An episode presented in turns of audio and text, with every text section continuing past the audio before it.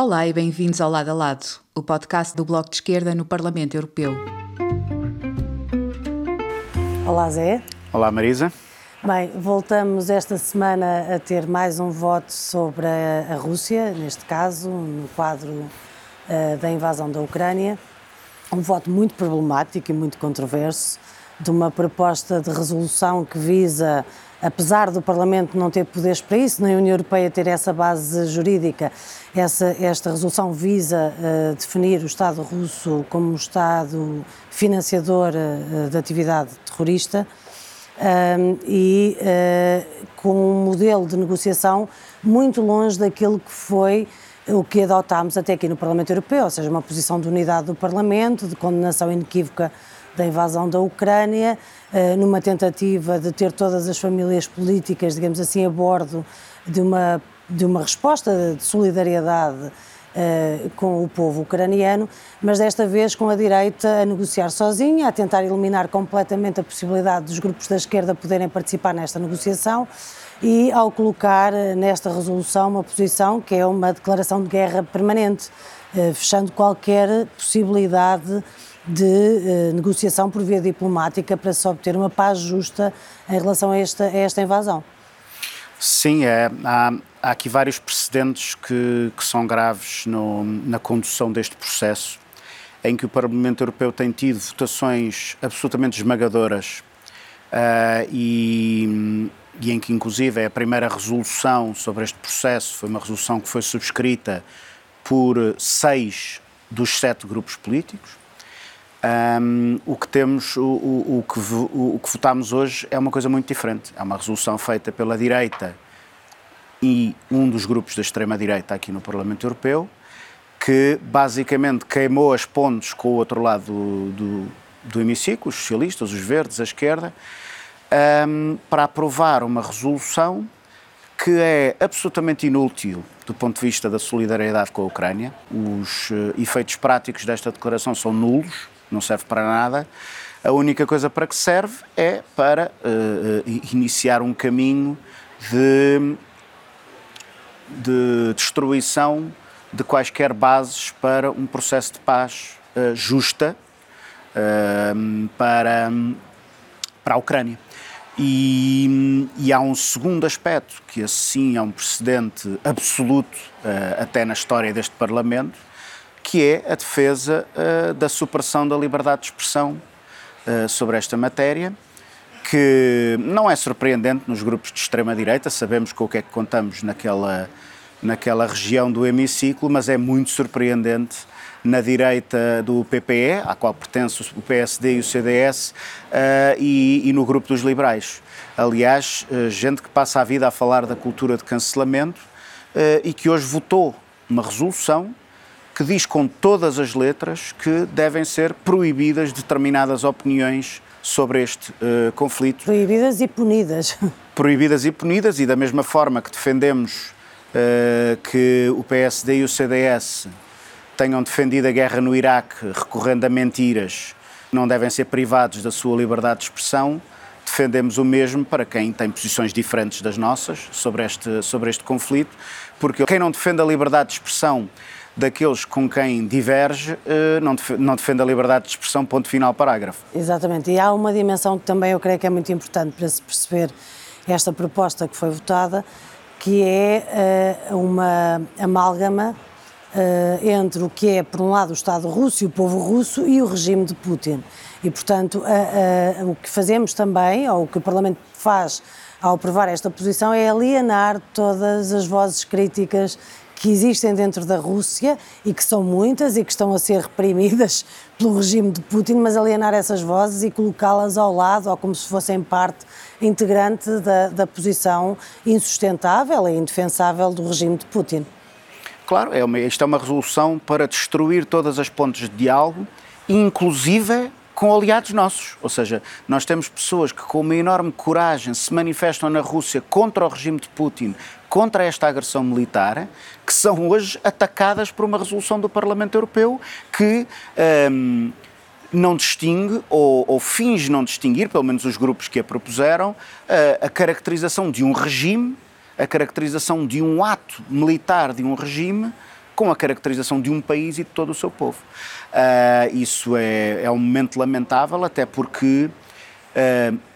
prejudica a imagem que a União Europeia tem procurado constituir de ser uh, uma entidade empenhada numa solução de paz para este conflito. E, na realidade, a União Europeia é não apenas o principal interessado, mas uh, a entidade com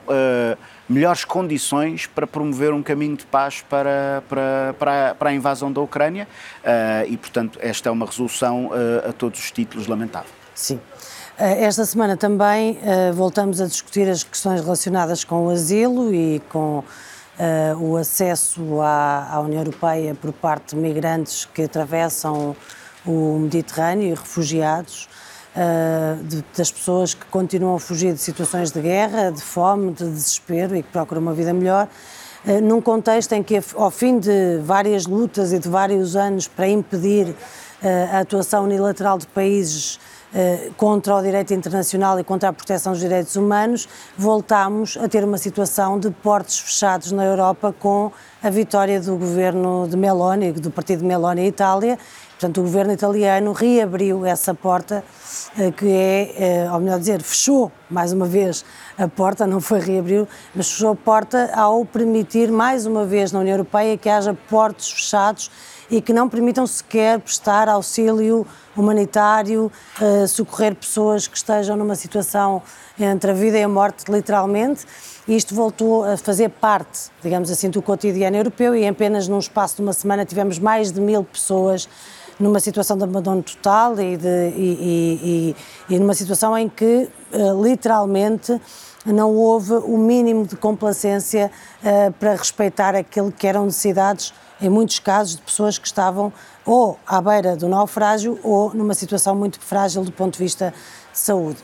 É, foram muitos anos a tentar evitar isto, foram muitos anos a procurar uma solução que permitisse mecanismos de resgate e de salvaguarda da, da proteção dos direitos destes migrantes e destes refugiados e, eh, e, na verdade, não só não foram dados espaços suficientes, como agora, a meio do caminho, voltamos a ter um ataque desta natureza e, como disse, mais de mil pessoas ficaram no espaço de uma semana outra vez numa situação insustentável. Uh, numa altura em que temos a invasão uh, criminosa da Ucrânia, que tivemos um tratamento completamente diferenciado e bem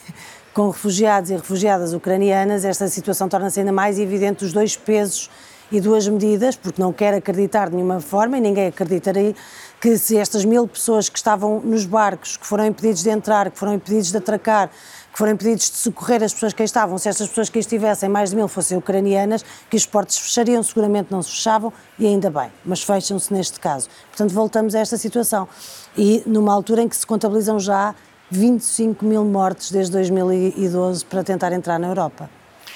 Há, há, várias coisas que são impressionantes no momento atual um, ehm, e, e, uma delas é isso. Ou seja, enquanto uh, o comportamento da União Europeia em relação aos refugiados da Ucrânia mostra que é preciso, possível, acolher com humanidade e com solidariedade um fluxo migratório que ainda por cima é muito maior em termos de números, uh, que é possível acolher essas pessoas uh, sem problemas e que isso é a base de uma da única política de, que, que, a União Europeia pode ter em relação aos refugiados, uh, ao mesmo tempo que a União Europeia mostra em relação a um território como se deve fazer, como se pode fazer, como se tem que fazer, endurece as, o, o, o tratamento em relação a pessoas que estão na mesmíssima situação, simplesmente vêm de outros territórios. E é muito difícil explicar uh, esta uh, desigualdade de tratamento sem ser uh, com motivações que têm a ver com a proveniência da, da, da, destas motivações pessoas. racistas, São motivações racistas, ou seja, não há outra explicação para defender que sim, senhor, temos que abrir as nossas portas aos ucranianos e é bem, ainda bem que o fazemos, e ao mesmo tempo no mesmo preciso instante, estamos a condenar pessoas a morrer no, no Mediterrâneo, porque é disso que estamos a falar.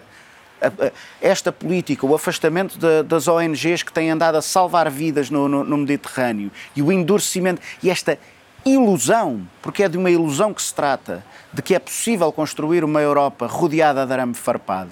eh, é basicamente uma política criminosa, é uma política que o único objetivo que vai conseguir uh, atingir é a morte de mais, uh, mais seres humanos no Mediterrâneo. E atrás disto vem novamente a criminalização das ONGs que, contrariamente às ordens, se deslocam e que se dirigem a estes barcos e que salvam as vidas e prestam socorro não apenas humanitário, mas também de saúde, eh, em situações muito graves que foram descritas. Nós tivemos aqui no Parlamento, a nosso convite, um conjunto de ativistas dessas ONGs e que vieram falar do seu testemunho. Eh, e, portanto, volta-se a abrir a porta, mais uma vez, eh, à criminalização deste trabalho destas ONGs, quando o que a União Europeia faria de bem era garantir que estas ONGs deviam acabar, não tinham razão de existir, porque nós, teríamos um mecanismo de resgate público, de apoio público, como devia ser à luz daquilo que é o direito internacional e aquilo que é a Carta de Direitos Humanos e que nós subscrevemos. Mas, na verdade, reabre-se todo este dossiê, como tu dizes, e bem,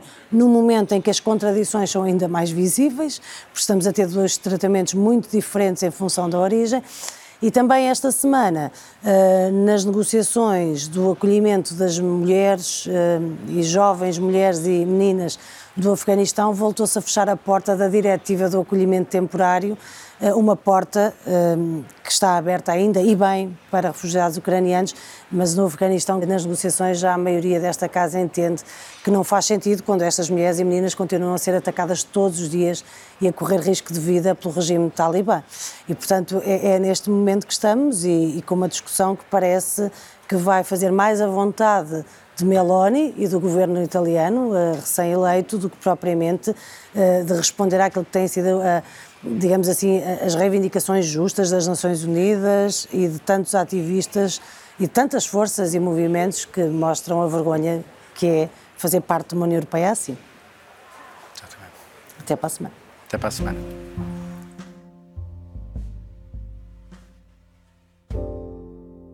Obrigada por nos terem seguido. Regressamos na próxima semana. Até já!